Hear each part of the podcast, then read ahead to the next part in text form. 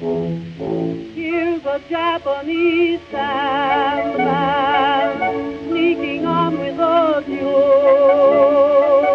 Just an old second-hand man. He's Hello and welcome to the Good Friends of Jackson Elias, a regular podcast about Call of Cthulhu. horror films. and horror gaming in general. I'm Paul Fricker, I'm Scott Dorward. And I'm Matt Sanderson. and this episode we're talking about how to build and maintain player engagement. But before all that, what's been happening recently? Well, we got some big news from Expo. Yes, indeed. Two Headed Serpent? What award did it win exactly? Because I wasn't there. Uh, well, I wasn't there for the drawing either. Oh, And neither was I, but Yeah. at least I looked at it online. yes. Uh, we- Best adventure. Woohoo! yes. We are absolutely delighted. With the imminent release of Masks of Nyarlathotep, we've done a recording with Mike Mason and Lynne Hardy of Chaosium about what to expect from the new edition.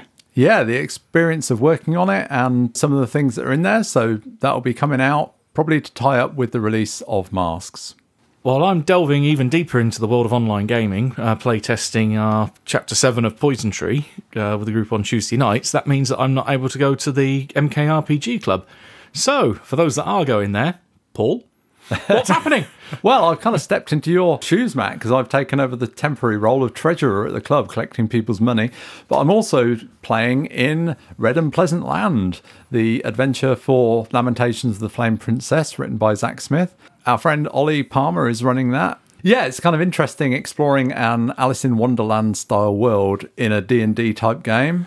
And with vampires. Well, spoilers, but yes, there may be vampires. And we keep dying and coming back to life. It's kind of weird. Okay, I, I played this with Ollie before, a couple of years ago, uh, when when the the campaign first came out, and yeah, we, we didn't die and come back. I think in that one, but Ah.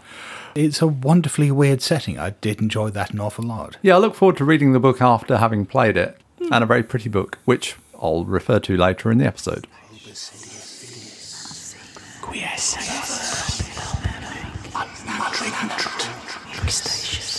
And now, the Lovecraftian word of the week. And this week, our word is fantasy. That's fantasy with a PH, folks.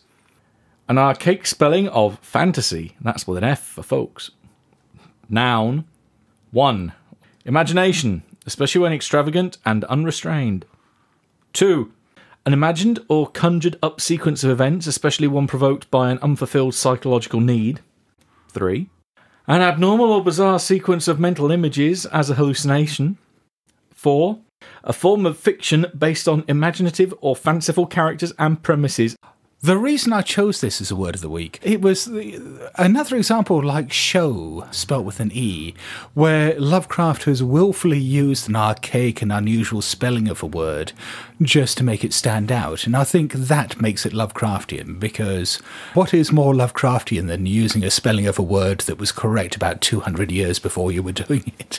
And also, it looks more like phantasm on the page as well, rather than Yes. fantasy. Mm-hmm. It's phantasm with a Y, not fantasy with a PH. And one thing I didn't realise was that the spelling of fantasy with a PH, I don't know if it's still current, but was used an awful lot in psychological texts, I think particularly by uh, Freud and his immediate followers. Particularly in some of those definitions there is, you know, a, a, an imagined series of events or the forming of mental images. If you listen to this excerpt of the podcast about 10 times, that's enough for you to tick your psychoanalysis skill. So, you know, go ahead, do that, pick up a few more percent in. that. And if you listen to it more than 10 times, you'll need someone else to tick their psychoanalysis skill on you. This appears 10 times on the Lovecraftometer in his fiction as fantasy and three more times as fantasies. And I think Lovecraft used it in the context of almost every definition we had there. And talking of such things, let's have a look at how Lovecraft used the word fantasy, PH, in his writings.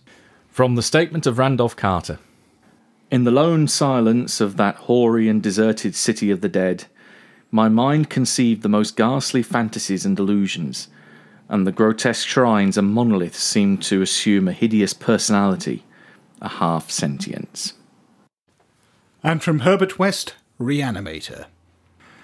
They knew indeed that West had been connected with activities beyond the credence of ordinary men. For his hideous experiments in the reanimation of dead bodies had long been too extensive to admit of perfect secrecy. But the final soul shattering catastrophe held elements of demoniac fantasy which make even me doubt the reality of what I saw. And from the shadow over Innsmouth. Can it be possible that this planet has actually spawned such things? That human eyes have truly seen as objective flesh what man has hitherto known only in febrile fantasy and tenuous legend?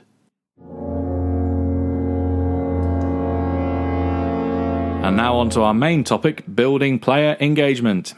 What do we mean by player engagement? Bums on seats and staying there. Essentially, yes. but staying there because they're motivated to stay there and engaged with what's going on. Super glue don't count. No, not really. Nor does paying them. Or, or cutting the tendons in their legs? Strapping them down? So let's open up with how do we engage the players initially? What even brings them to the table to play the game? How do we grab their interest to actually come and join in with us? By promising to buy the snacks.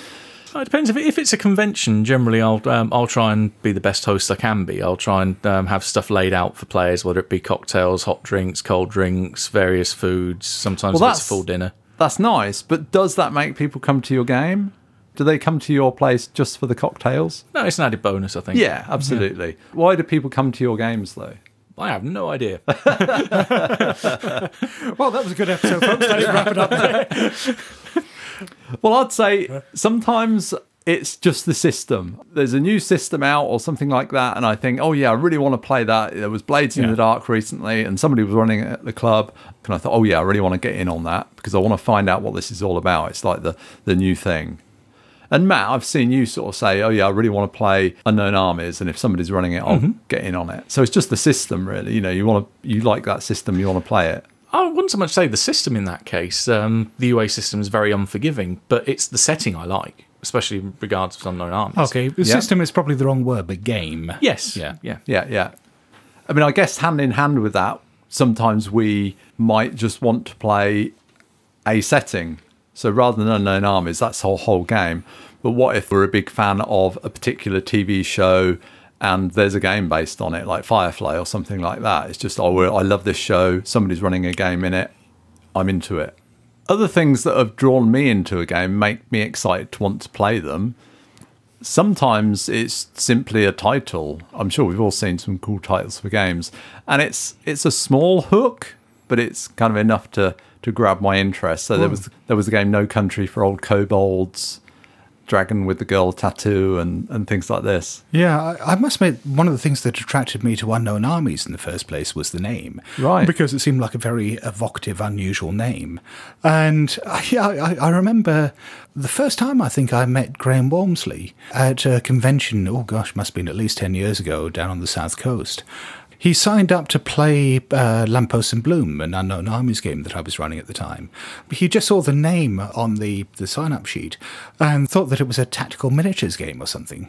He was really in for a shock then. Yeah. oh, oh, no, he said he was very pleasantly surprised, but he, you know, the the name didn't let him know what to expect. And I guess because I'd heard of it in context, the the name seemed very very evocative. But I guess without the context, it's it's quite oblique. And sometimes just cool artwork. I mean, I would pick as a recent example Tales from the Loop. I've not played it, but it's had some really great images that are really evocative. Feels a bit kind of Stranger Things. I think it's kind of trading on, but Yeah, similarly, there was a game I picked up, a game called Deliria, a fairy tale set in the modern world. Someone described it as sort of Call of Cthulhu, but where the sense of horror is replaced by a sense of wonder. It's about intrusions of wonder into the mundane world. The thing that I think sold me on it when I first looked at the book was the fact that it had all this really gorgeous artwork and layout in it. And but not just that the, the artwork looked pretty, but it looked like it was invoking the kinds of things that would make for a really cool game. And it's a great setting. I mean, I don't think the system is playable at all, but it's an absolute goldmine of, of inspiration. I think pretty much along the same vein, I could use that uh, same descriptor, just replace the game title with Edge of Midnight for me. That was a wonderful front cover that ha- um, advertised itself as being exactly the kind of game that I wanted investigative, noir, edgy, the setting is amazing, but the mechanics are just dull as ditch water. I mean, really dull. So engagement getting players to the table. I mean, what took you to the table that you've most recently played in, Scott? You know, what as a player would you Uh, say drew yeah. you to it? It, th- th- this makes me realise how long it is since I actually last played a game. Sorry, that's not true. I've been playing an ongoing playtest of Lynne Hardy's Children of Fear. But the thing that, that made me sign up for a game most recently was when Matt ran Cult at the club. What made me sign up for that was that there is a new edition of Cult which uses powered by the Apocalypse engine, and I love Apocalypse World and related games. But more importantly, I've always loved Cult as a game. Well, certainly as a setting, but uh, you know, the mechanics have always been a bit clunky for my taste. And I just really wanted to see how the new mechanics uh, merged with the setting, and whether it made Cult into a game that, that would excite me again. What about yourself, Matt? I'm normally quite a picky gamer. I'll only generally sign up for game systems or settings that I know and I know I enjoy, or if it's been run by a GM that's running one of said systems that I know I've enjoyed their games in the past. Uh, I, actually, I mean, that's sorry for interrupting you, but if you only play games that you know you like, how do you ever discover what you like? with great difficulty. Seriously, it is actually something I find. Is that's why my repertoire is very limited.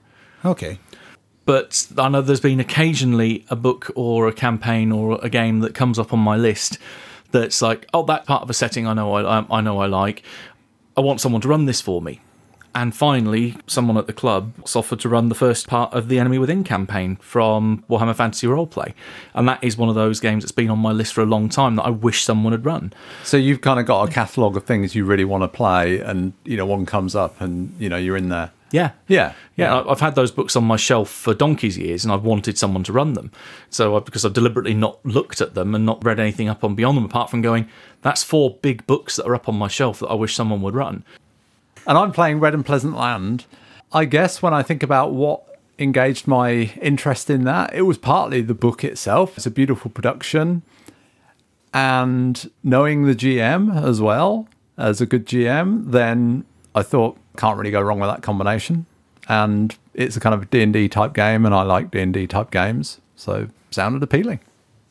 Okay, we've got the players, our captive audiences, our prisoners sat at the table. How do we get them to buy into their PCs? Because they're hopefully going to be playing PCs and not themselves in a role playing game. Well, it occurs to me one of the things you could do is actually find out what actually brought them to the table. Was it because they really wanted to play that classic campaign, as you said, Matt? Was it because they wanted to try out the new system, like you did, Scott? Was it because they were sort of drawn to the, the artwork and the look of the thing, like I was with Red and Pleasant Land? And I think that's perhaps helpful to the GM. I mean, I don't know what you can do with that sometimes, but if it's about the system, then you want to sort of show that off. Sometimes it's useful to know maybe what your players actually came for. Do you know how many times I've been asked that question at the game at a game table? Never. Once. Oh, really? One single time by Matt Nixon when he ran Dead of Night at Conception a few years back. Hmm. Right. When he asked, So you signed up for this Dead of Night game that had a very minimal description on it other than saying Lovecraftian horror. Why did you sign up? And that is the only time I've ever been asked that. That was because he'd ne- he hadn't created anything for the game at all. Yeah, yeah. So that he was using people's perceptions and what their buy-in was to then craft what story he then Oh, told. that's really table. good. I think that's good though. Yeah. You, you've you've reminded me of a, a real example of buy-in here based on reputation, uh, which was at I can't remember IndieCon or Conception a few years ago.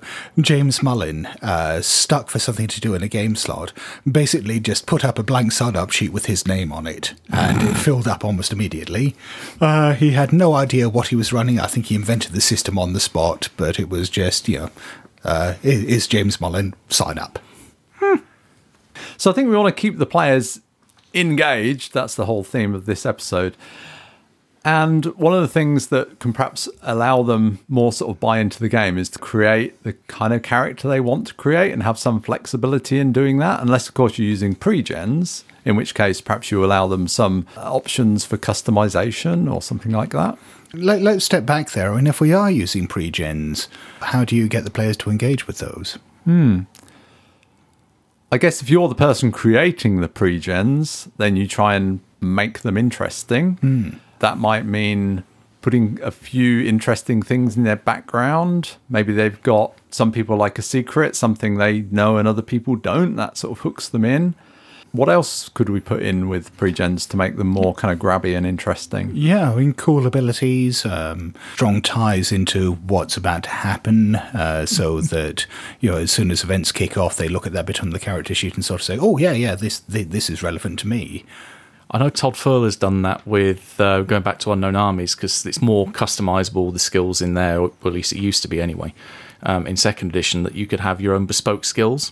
I remember sitting down in my first game with him that there was uh, stand up and talk for long periods of time as a skill, being the uh, being the reverend in the party. Yeah, I think things like that that really make you either chuckle or they give you a handle on how to play the PC straight off the bat. Yeah, and similarly, I mean, when I'm writing the backgrounds for, for pre-gens, I'll generally try to put at least one thing that's going to throw the player for a curve as they're reading through it. And yeah, I'll hand out the pre-gens and I'll watch as they read through, and I'm just waiting for that what the fuck moment as they're mm-hmm. going through. As soon as I see that reaction, I know I've got them. I think also as keeper, you've got a responsibility to know those pre-gens quite well. Yeah. So that once I've given you your pre-generated character mat, you've read it, and then in the game, I as keeper can draw things out of you. I could say, you know, oh, what about your sister? She rings up, or something like that that you know about, but nobody else does, perhaps, to kind of hook you in. Mm-hmm. Yeah. Because I've found that sometimes as keeper, I give out a bunch of pre-gens and I sort of think, shit, I didn't actually read those. You know, I scan them, but I don't really know what's in them. Um, and I feel that's something I should avoid. Yeah, no, I- when it comes to that, I'll sit there and I'll make notes ahead of time and I'll make sure I've got a few bangs that are related to those things. And if they're not using pre-gens, I think as is more common, then I think trying to encourage them to make a bit of background, not pages and pages, and try and hook it into your scenario or campaign, try and make use of some of those things. Oh, what do you do though for the players? And and I've encountered a fair few of them who do want to write an entire novel about their characters, who want to write these incredibly detailed backgrounds. I mean, maybe they'll they'll help the player bring the character to life in their own mind. I'll ask the players to give me a digest of that. You know, pick out three points or whatever hmm. that that they think I need to know about. What do they want to see come into play? I mean, the rest of it, yeah, sure, it might help them. It might interest them to do that. But as, I, I, as a GM, do not want to sit there and read through pages and pages of this and try to work out what to incorporate. Yeah, I've never had somebody give me pages. I've had somebody Oh, bring me up and chat sod. over uh, their character and their background, which was quite interesting and sort of building background together. I guess we're talking about engagement, so you don't want to put them off by That- throwing right. it back at them. Well, that, that's what, what I was saying about, you know, wh- what do you do when that happens? Because Well, I've you- never had it happen, Scott. Right. So, yeah. what would I do if somebody turned up with a few pages of background at the table? That'd be a problem because it's going to take a while to read that and digest it. So I'd ask for it in advance, I guess, if you're going to do that. So, what about us when we've sat down at a table and we've created a character? Do you feel fired up to play it, or do you sometimes feel like, oh, I don't really know what to do with this guy? Because I've Uh, had both. I'm very much the latter. I prefer to ride it and use it in play. Creating a character, I think, is a really boring, monotonous waste of my time. All right. But the one time I can think of where I have actually made it funny for the keeper, or the ref in this case, was a Werewolf the Forsaken game. The whole background was drawn from references for lyrics in Warren Zevon songs, and I tried to cram as many uh, different songs and different lyric references in there as I could. So I think I got up to 17 uh, songs in the end and called him Mr. Bad Example. What about you, Scott? Uh, I love creating characters. Uh, it's, it's one of my favourite parts of the game because I, I don't know, it just connects with that creative part of my brain. Uh, it's more because of a mismatch of, of expectations with you know what the game was pitched as and and and you know the the character I created to interface with that and the way the game's turned out that it hasn't really worked for me.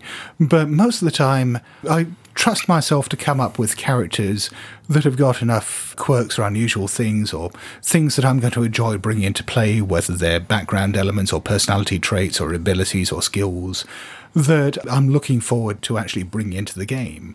And that's the thing you're looking forward to bringing into the game, and that's Yeah. the key to engagement that you're looking forward to doing these things. I think. Yeah. Yeah, and, and I feel like it's my responsibility as a player to do that. It's all very well creating a character and then sitting down and looking at the GM and saying, right, now you bring the fun. You are a player at the table. You've got the responsibility. You've created your tool for interacting with this. Uh, you've created your own agency. If you're a responsible player, you should make that something you're going to enjoy doing. Because I sometimes find that I create a player character, particularly if I put more effort into it. I create something, and then when I sit down to play it, I'm like, I'm not really sure how to play this. I'm not. I've written this thing down. I'm not really sure how to bring this in. I'd much prefer just to start off with a a really minimal framework or an archetype, stereotype type character, and then just organically build it as I go. I, yeah, sure, I mean, sure, characters kind of grow and change. Yeah. But no, I mean, from the outset, for me, there's got to be something that hooks me there, something that. Yeah, yeah, but something, something, that about- hooks you. But but if it's too convoluted, if there's too many facets to it, sometimes I just I'd rather have less facets than more. Yeah, I'm, I'm the same and- as I know where Paul's coming from. This is exactly what my feeling is. When you say facets, I mean, are you talking mechanically? No, not mechanical, not in terms of skills and spells and all that sort of stuff. I'm talking about, you know, your interrelationships with other characters, your motivations, your the aspirations of your character, what they want to do. If they're sort of pulling in different directions, sometimes I'm just struggle to sort of put my head in that space of, of the hmm. character because I'm perhaps find it hard to do that. But if they're pulling in different directions, that's where drama comes from. Yes, it can be, but I think it's drama when you're in the shoes of that character. But if you find it hard to put yourself in that character's shoes, to feel what that character's feeling, I think that almost blocks the drama because you Okay. struggle to get into it. Well, I mean, I, admittedly, yes. I mean, sometimes when I've created characters, I put background elements or connections and stuff like that in there, where I, I've assumed that they're going to become important, or you know, I, I, I don't know exactly where they're going, and I look at it from the old throwing spaghetti at a wall and seeing what sticks approach. If you know, I end up putting things in there and I'm not sure of what to do with them, or they never seem to come into play, then just because it's on the sheet doesn't mean that I have to to play it up. You know, I'll concentrate on the things that are giving me pleasure. Now they've got their characters and you've got your opening scene. How do you maintain their engagement and not just sort of throw something at them? What if they just kind of bounce off it and lose interest? 30 seconds ago, pulling the pin on that grenade and throwing it into the into the fuel dump was a really good idea. you use that line far too often, Scott, but it was a great one.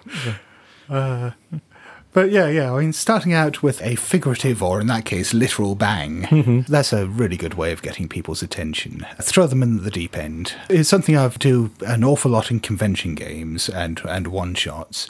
And yeah, I mean, even then in campaigns where there's the opportunity to do a bit of scene framing, I think starting out a session or, you know, starting out a new chapter with being dropped into the middle of a bad situation or a tense situation is a, a really good way of drawing everyone in. Yeah, because as a player, I don't have to sort of think, oh, what shall I do now? How shall I do? What shall I do? I just think, hell, there's a thing that's going to blow up, or you know, something disastrous is about to happen, or is happening, and I need to uh, act on it now. Yeah.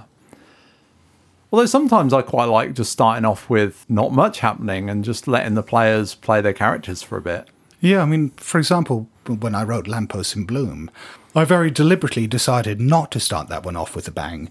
That it is just a group of people sitting around uh, at at a barbecue in, in the late summer, and and talking to each other. But the characters are all front loaded with enough bad stuff that is happening that the conversation becomes quite tense almost immediately. But that's a, a rare one for me in that it starts gentle and then escalates, albeit you know fairly quickly. And I have to say, for me, the classic Masks of Nyarlathotep opening scene was a kind of a grabby one. It immediately places you in New York. It's not quite an immediate res thing, but it pretty much is. You get there and bad stuff has happened. I don't know if I want to give spoilers, but just look to the name of this show. He's there and he's not too well. and, you know, it's. There's a mystery there, and you've got stuff to do. You know, you've got it in your lap. But the way it's framed, yeah, when you're not thrown immediately into it it, is Hmm. just the situation is happening perhaps a few feet away from you, and you have to decide how you're going to engage with it, not not fully knowing what's going on. And now you've got to go to Peru before you even get there. I, I hear it's lovely at this time of year. I think the opening scene for me that when I was thinking of what ones have really grabbed me wasn't anything to do with what was happening, it was how it was physically presented at the game table.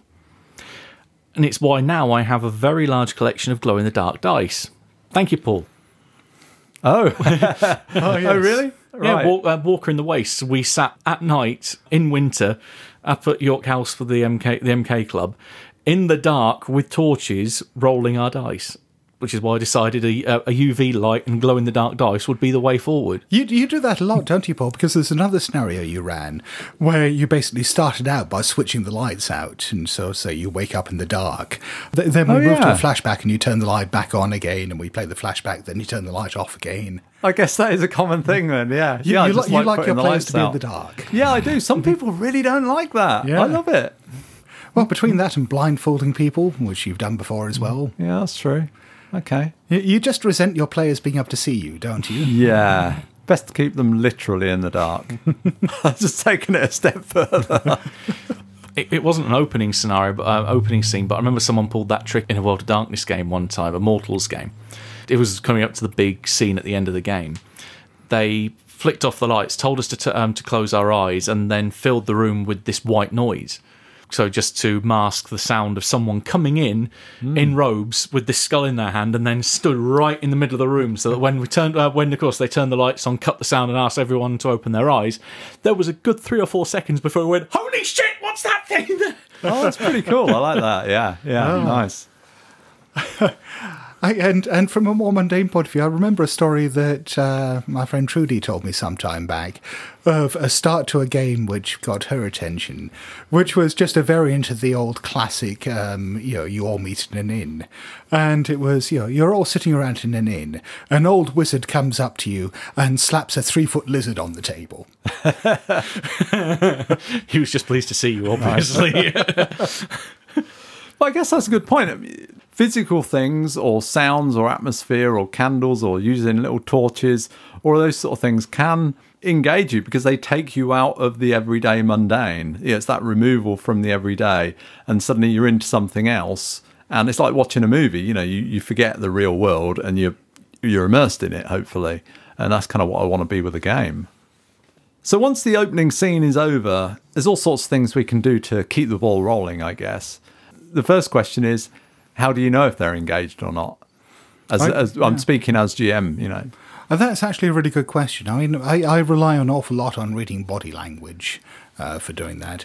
I'll keep an eye on the players during the game if I notice some people are being quiet or some people, you know, some people actually sort of really physically withdraw from the game. I've seen you do this, Paul, on a couple of occasions where if you're not enjoying a game, your body language changes. You you basically sit there and hug yourself and sit back from the table And rock. look off into space. no, seriously, you do that. Yeah, yeah. Um, and yeah, it- it's it's mostly it's a in your big- game, Scott. It is, yeah. um, and it's a pretty big flag that you're not enjoying the game. Okay. Um, but but yeah, just being quiet will often mean that. I was just about to say that I think for my gauge, it is definitely quietness. Although I'd be I'd be interested to see what your uh, your take on my disengaging in game is because I'm not sure if it's happened or not. I no, I don't think I've ever seen it happen with you. Uh, you're obviously a lot less picky than Paul. just, just picky on different levels. Yes. Yeah, well, I, I don't know. I, the, the difference I see between your two playstyles on this front is I think that you're more willing to try to make the game fun. I mean, Paul, if he's not enjoying game, won't. Act, will, will not actively try to rectify that. As soon as he's not enjoying it, he'll withdraw from it, and you know it's no longer his problem. Whereas I think with you, you know, if you're not enjoying it so much, you'll you'll try to find ways of enjoying it. yeah, I'll try to blow known- shit up. I've known Matt sit there and play online Sudoku though. Oh yes, yeah. There are there are times I I will get very passive aggressive or com- or again if it gets Yeah. beyond the All point right. of no return, I'll play another game at the mm. table. Right? Yeah. I, well, I've never actually seen that. Mm-hmm. On the other hand, I've had some players who are really quiet, and then you ask them, "You enjoy?" it? Oh, yeah, it's great. Yeah, yeah. I mean, that, And that's the thing. That's that makes just it the way they difficult, are. Yeah, I, I, I know. I, there's some people I game with fairly regularly, conventions, who sign up for all my games, and yeah, I, at the end of it, I, I'm really wondering every time. You know, did you actually enjoy that? I mean, you said about three words throughout the whole game. Hmm. Yeah, I've, I've again I had that at the student nationals a few years back where I had a player sit down and over the course of a six hour game she said maybe five words. But again, then I've had again with another group that I've started running for, uh, we've had the discussion about different play styles, and it came up from someone saying this person is fairly quiet, this person isn't, blah blah blah. But yeah, that's just how they play their games. Yeah. and yeah, it's I won't stand in the way of making people enjoy a game on my set of terms. I'll let them enjoy it on their set. But I guess it depends very much whether you know the players. I mean, if you know that someone's normally fairly outgoing, but they're sitting there being quiet, then, well, I mean, it can mean a few things. I mean, maybe they're disengaged from the game because it's not their kind of thing, or because they, they've created a character they don't enjoy, or, you know, they're, they're being sidelined. Or maybe something's going on in their personal life and they're mm-hmm. just distracted by that, and no matter what was going on in the game, they were never going to engage with it that Yeah. evening. Or it could be even if they're quiet, they just sat there processing, especially Yeah. if there's a lot of info to go around. So I mean, you can ask them, but some people, particularly maybe British people, I don't know, they're going to be polite and sort of say, "Oh yeah, yeah, it's, no, it's great, it's good, I'm enjoying it, yeah, yeah, it's good," and then go back to their iPad, you know. Yeah. But, um, I, and, and also, if I'm running a shit game, I don't want to know. yeah, I don't like to tell you, Scott. I feel one way to sort of test engagement is at the start of the game for me to ask the players to do the recap. Yes. and sort of say what's happened. If they're enthusiastic and can remember what happened, that's a fairly good sign that they were at least engaged in the last session.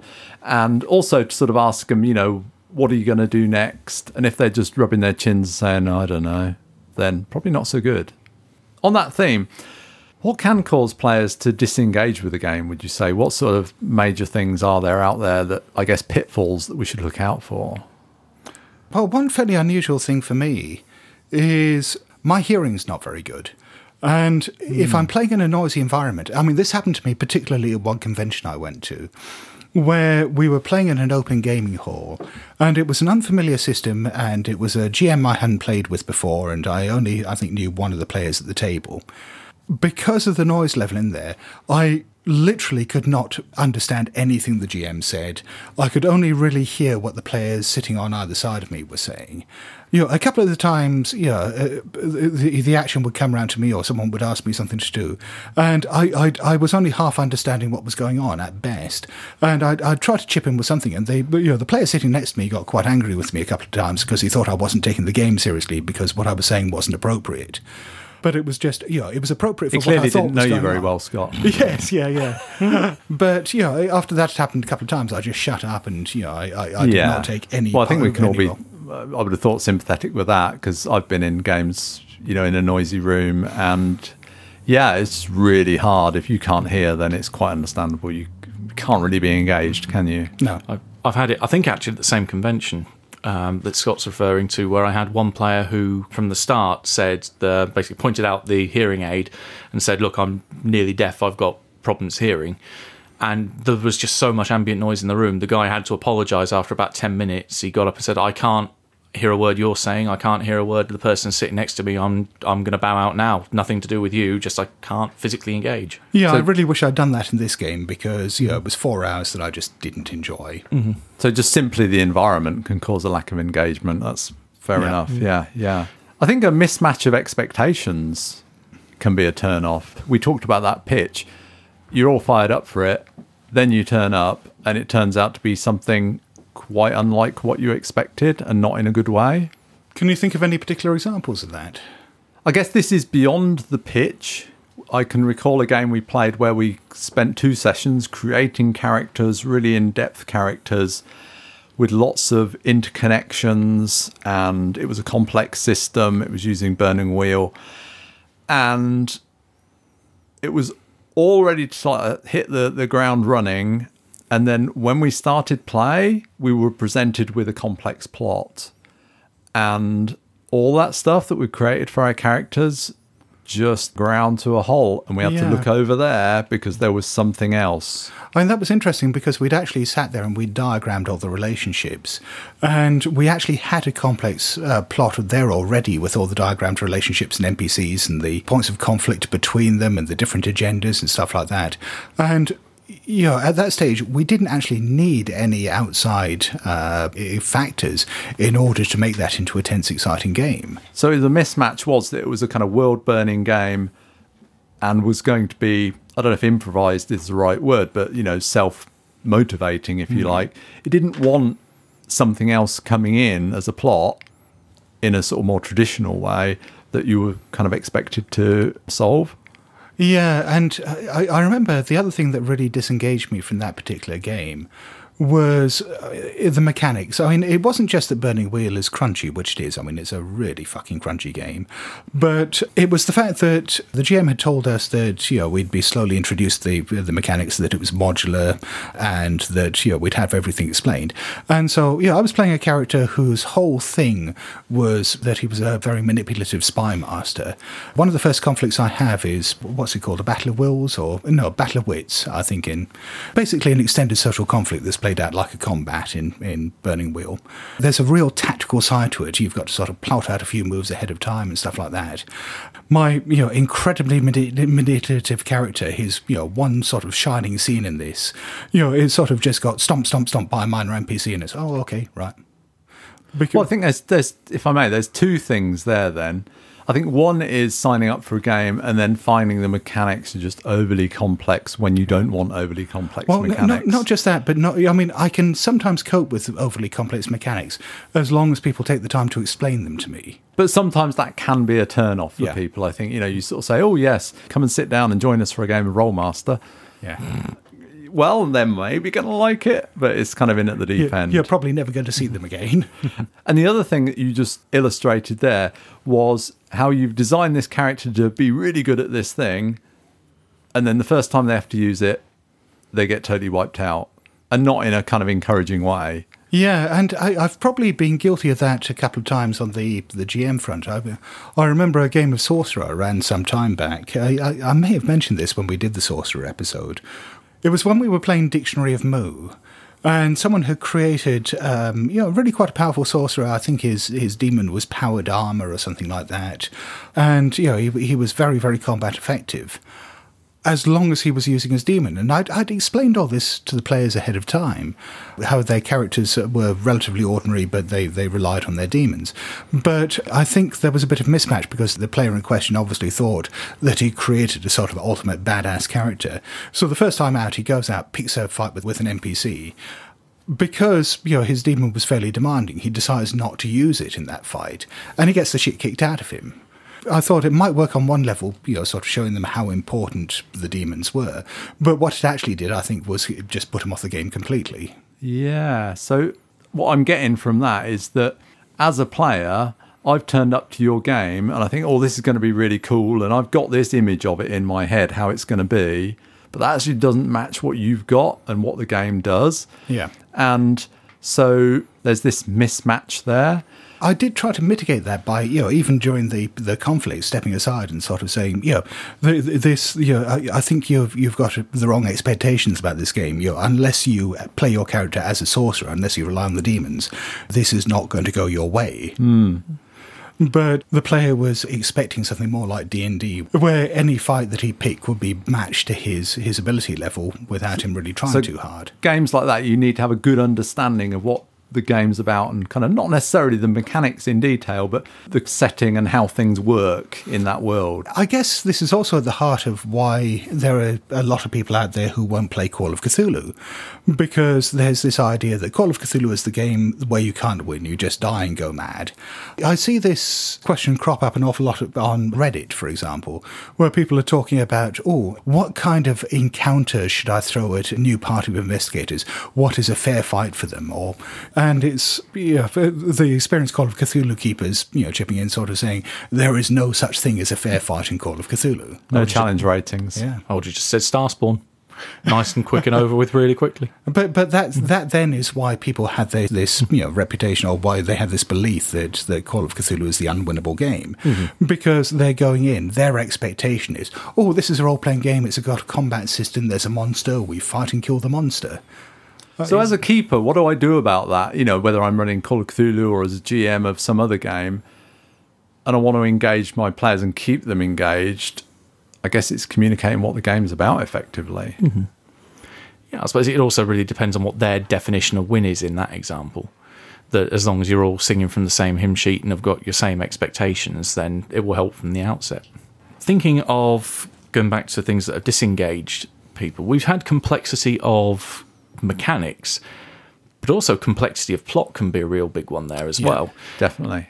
Now, I'll fully hold my hand up and say I like to write and run complicated games. I like to have a lot of NPCs out there. I like to have. I'll, uh, I'll second that. I, I, I, I mean, this is something that I, I mean, I've playtested a lot of your games, you know, running things that, that you've written for other groups and played them as a player.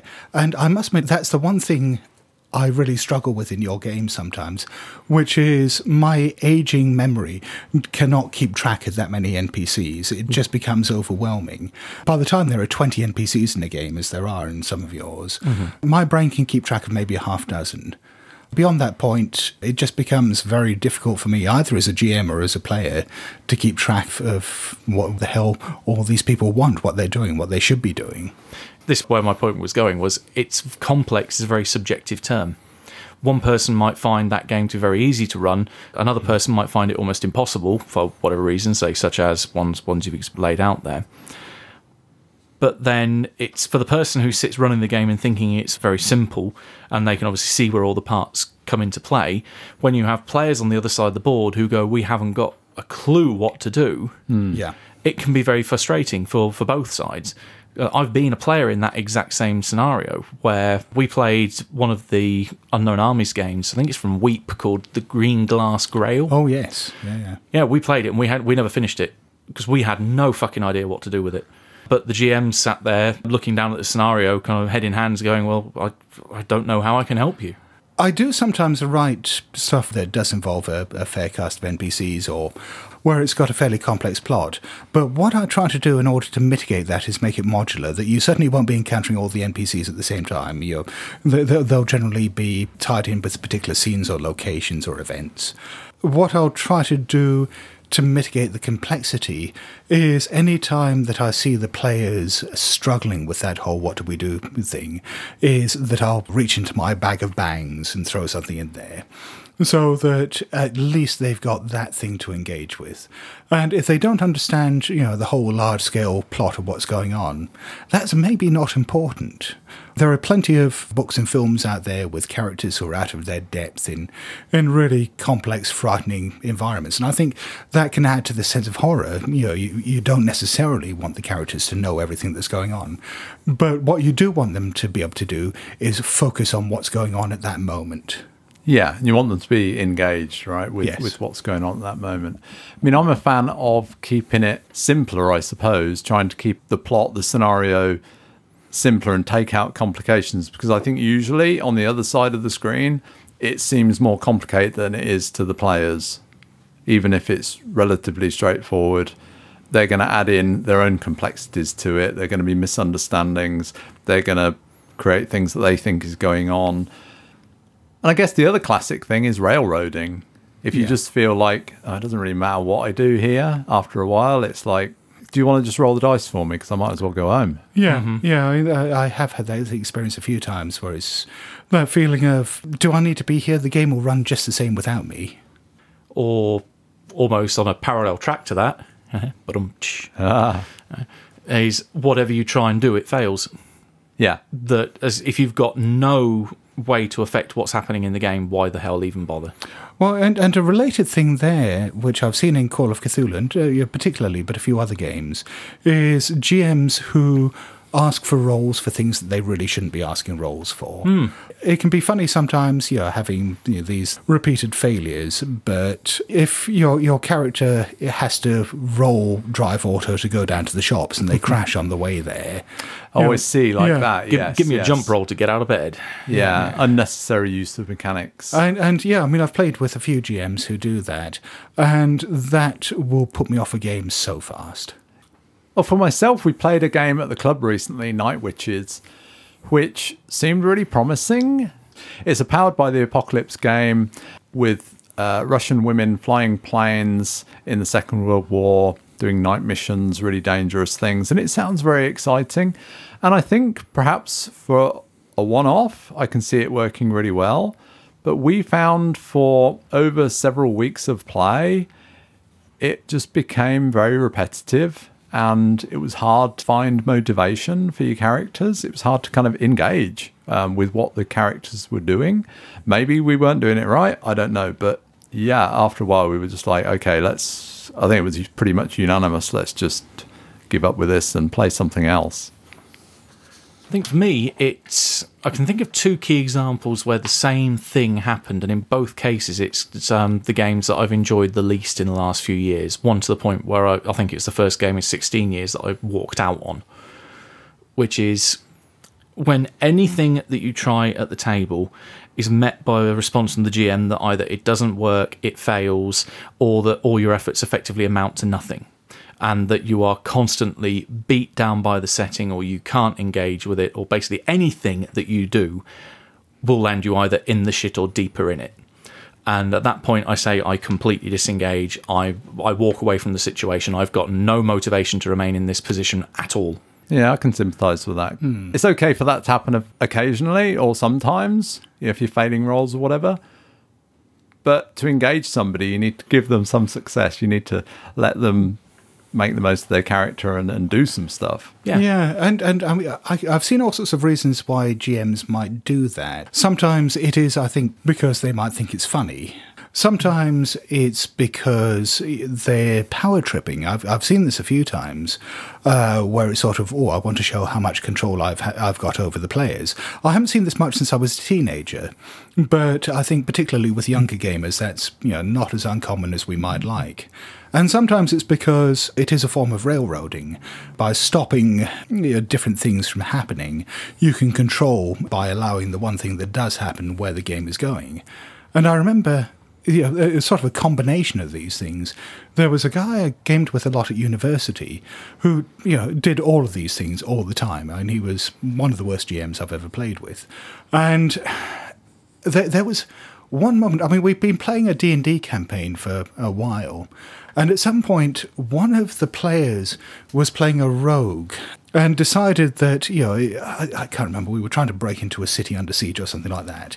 And he decides that he's going to get past the guards or the, the enemy troops by swinging on a rope and doing the swashbuckling thing and swinging up over the wall and and so he does this. And the gm sort of says well, I mean that's that kind of stuff doesn't work in real life. So obviously, as soon as you do that, you know, you try swinging on it, you break your arm, you dislocate it, you do this many, no rolls involved. You just do this many hit points of damage for even trying it, Yeah. and then you know you kind of fall down in the you know injured in the midst of all these enemies. Yeah. And it's sort of okay. Well, that was a monumentally dickish thing to do and did nothing to make the game more fun for anyone. And it well wouldn't done, have, you. It wouldn't have hurt the game if it had just let that happen. No. it wouldn't have broken anything. Or- or- or just let the player even- show off a bit. Or even if he'd allowed a roll, you know, if that if that had happened because he said made a deck, make a dex roll, and then the player had rolled a one, and it's sort of oh okay right yeah uh, Yeah. you, you you've botched that, and you know this this thing happens. I don't think anyone complains when something bad happens because the dice fuck them over, but the GM just sort of says oh no this bad thing happens because you attempted it. Yeah. Or that, you know, this makes me sort of think that of GMs who have a very strong idea of what's going to happen in their game. Yes. And as a player, you're kind of along for the ride, really. And if you're not doing what they want or what they've envisaged, you know, as you were saying, Matt, you can never actually achieve anything. Mm-hmm. I wonder if you weren't doing what the GM had in mind that should be done. to ignore every plot hook we possibly could and go and do our own thing because that was the only thing that we could do at that point. oh, I'm sure he would have failed at that too. yeah. Thank you. Thank you. Thank What is that time once again when we thank you? Thank every one of you who has given us money, who has sponsored us through Patreon. This allows us to pay for the running costs of the show, to invest in new equipment, and uh, to pay for our time in creating this podcast, which is actually more than you might think. So thank you to each and every one of you, and we have someone new to thank this week. And this week, our thanks go out to Nick Edwards. So, thank you very much, Nick. Yes, thank you, Nick. Thank you, Nick. Meanwhile, on social media, And yet again, we've had another iTunes review. Thank you very much to Uncle Riotous. This podcast is a rare thing indeed. Knowledgeable hosts who bring different perspectives and a love for their topic without being preachy. One of the few podcasts that I listen to every episode while also working through the considerable backlog. You're going to take a 1d10 SAN hit if you do get through all that, I'm telling you. Well, thank you very much, Uncle Riotous. Yeah, very thank good of you. you. Indeed, thank you. I, I- I'm sure I must have got preachy at some stage. Thou shalt play cult.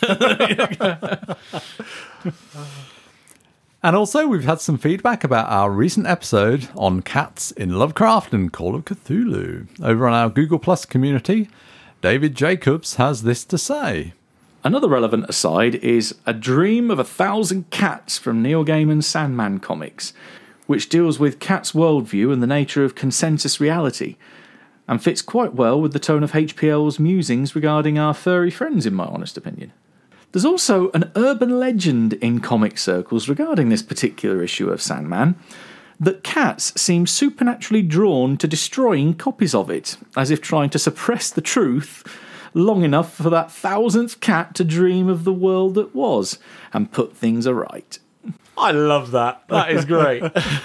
yes, I, I do have my copy of that comic safely in the filing cabinet, well away from chaos and anarchy. I've only got it in the um, the Absolute Sandman collections, but I've got it in a nice slip case, bottom of a uh, glass fronted bookcase that doesn't open too far because the, the Is it uh, bird proof? D- It does, is very bird proof. That's the point. Yeah. does it have a sign on the front saying "Beware of the leopard"? well, it's not down a flight of steps in the basement in a filing cabinet, so close. But- Uh, but yes, yeah, I I think we did actually talk about this on the podcast. I think we did. I think it um, accidentally got edited out, Scott. Sorry about that. Yes. I, I I trust you to edit out most things I see. It was only about comics, so, you know. I thought it was my rant on religion that was the uh, the one to cut out. yeah, your rant on religion went in the can as well, Matt. Yeah, I, uh, for I- I different think- reasons. I, I, but doesn't that happen once an episode? Well, I try to keep it down. It's all that being preachy thing. Just keeping it- But yeah, I, I do love Dream of a Thousand Cats, and I think yeah, as, as you say, it's is great inspiration. I'd really love to think of the cats of Ulthar as being very much like the cats in that comic, just there biding their time, waiting until the day when they are masters of the Dreamlands once more and could go back to the business of hunting humans. And on our website, blasphemoustomes.com, Bret Kramer posts We had some cat and cat adjacent material in Arkham Gazette number three, with an article on witches' familiars, as well as rat things, cat things, etc., and a piece about dried cats, a practice where people would seal a dead cat in the walls or floors of a new building, supposedly to ward against witches. I, and this is a plot point that came up in one of my favourite bits of television, which we've talked about on the podcast before, uh, which was Baby, one of the episodes of Beasts by Nigel Kneale. In that case, it wasn't actually a cat, but it was based very much on that bit of mythology. I was just thinking the Black Cat, the Edgar Allan Poe story. That gives a whole new perspective to it. Yeah, yeah. Well, I mean, wh- whatever else the protagonist had to worry about, he didn't have to worry about witches. And over on that big giant book of faces, Livio Boer states Cats and Lovecraft are a great match, making a game featuring both of them at the moment. Yeah, I did chat a bit with him about this. Um, and when he said making a game, he means a computer game. I had a look at the website for it and the little samples. And yeah, this is a fantastic game. It's called Gibbous. And it's a point and click adventure, very much in the style of the old LucasArts games. So, you know, things like Day of the Tentacle and Sam and Max and stuff like that.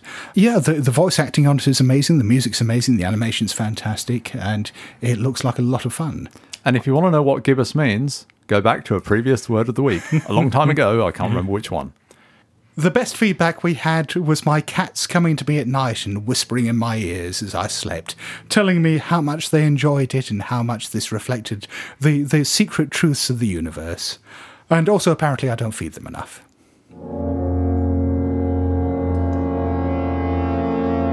And wrap up, a few final thoughts about engaging players in role playing games. Well, first of all, do we ever feel like we have to coerce a player into engaging with the game?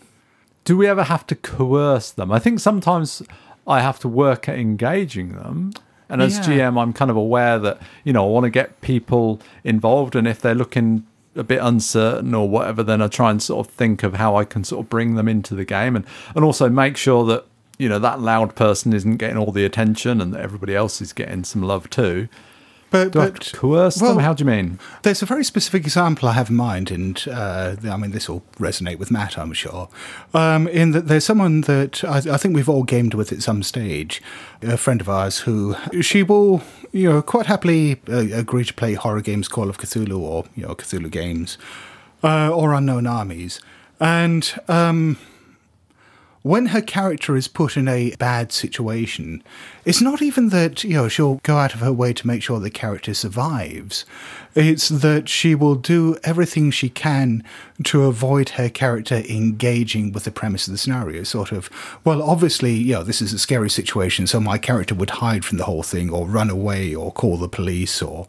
It doesn't matter how much personal motivation her character has to get involved with it, the fact that she's agreed to play an investigative game. Her character will never investigate anything and, you know, will do everything she can to avoid.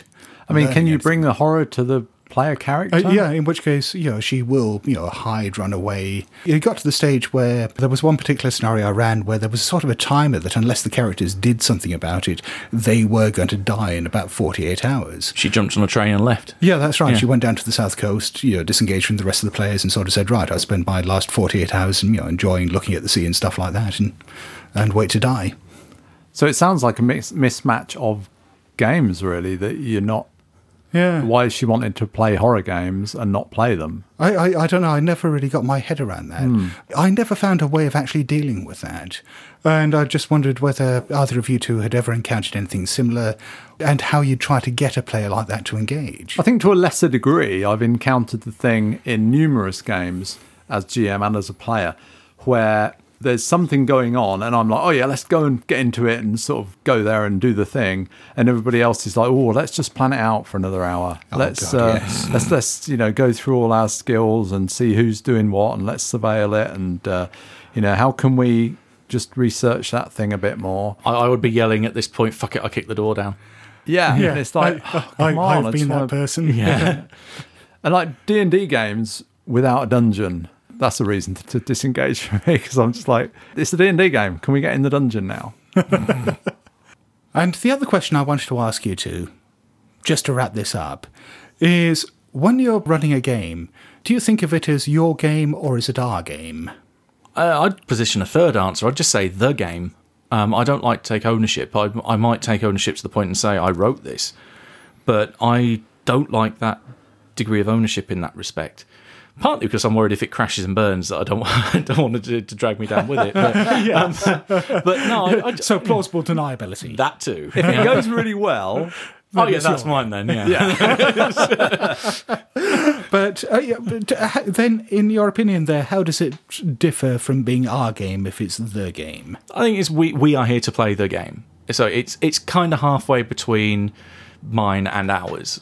That it's there's a bit of everyone involved in it to one degree or another, but we have different obviously roles or different things that we bring to the table when we are playing or running that game. How about you, Paul?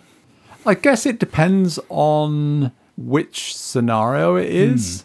Some of them have got a much sort of stronger form, and They're more plot driven. yeah, so I perhaps feel like I'm showcasing the scenario. But generally, I think the ideal would be for it to be more our game, you know, a shared experience, and everybody having a, a stake in that.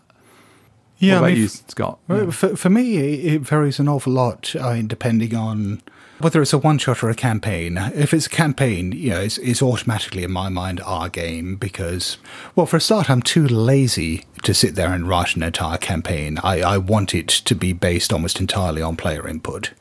And that inherently makes it collaborative.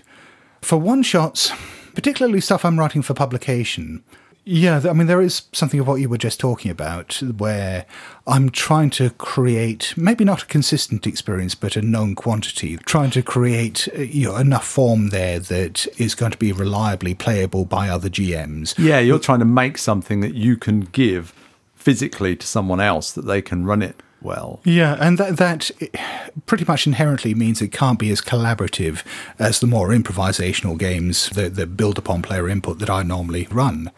I mean, that said, I do always try to make sure that what the players are doing matters and will shape the outcome, and and that I'm not just you know insisting that they're along for the ride. But yeah, it still, I guess, in that case, feels more like my game, which is less less than ideal in my opinion. But I guess if it is a game that I've written, particularly a one shot, as you say, Scott, I think you tend to feel more ownership of those hmm. perhaps. And it's published, and I hear actual play of somebody else running it online. I like that they've made it their game, and I like Yes. that they do it differently to how I'd envisaged. And sometimes, you know, those things I think, oh, yeah, they're really cool, and I'd do those. And sometimes I think I wouldn't do that, but that's the way you want to do it. Great. Well, I hope you've stayed engaged with the podcast all the way through to the end. If you have, then thank you very much, and it's a good night from me. Cheerio from me. And farewell from me. Hello? BlasphemousTomes.com.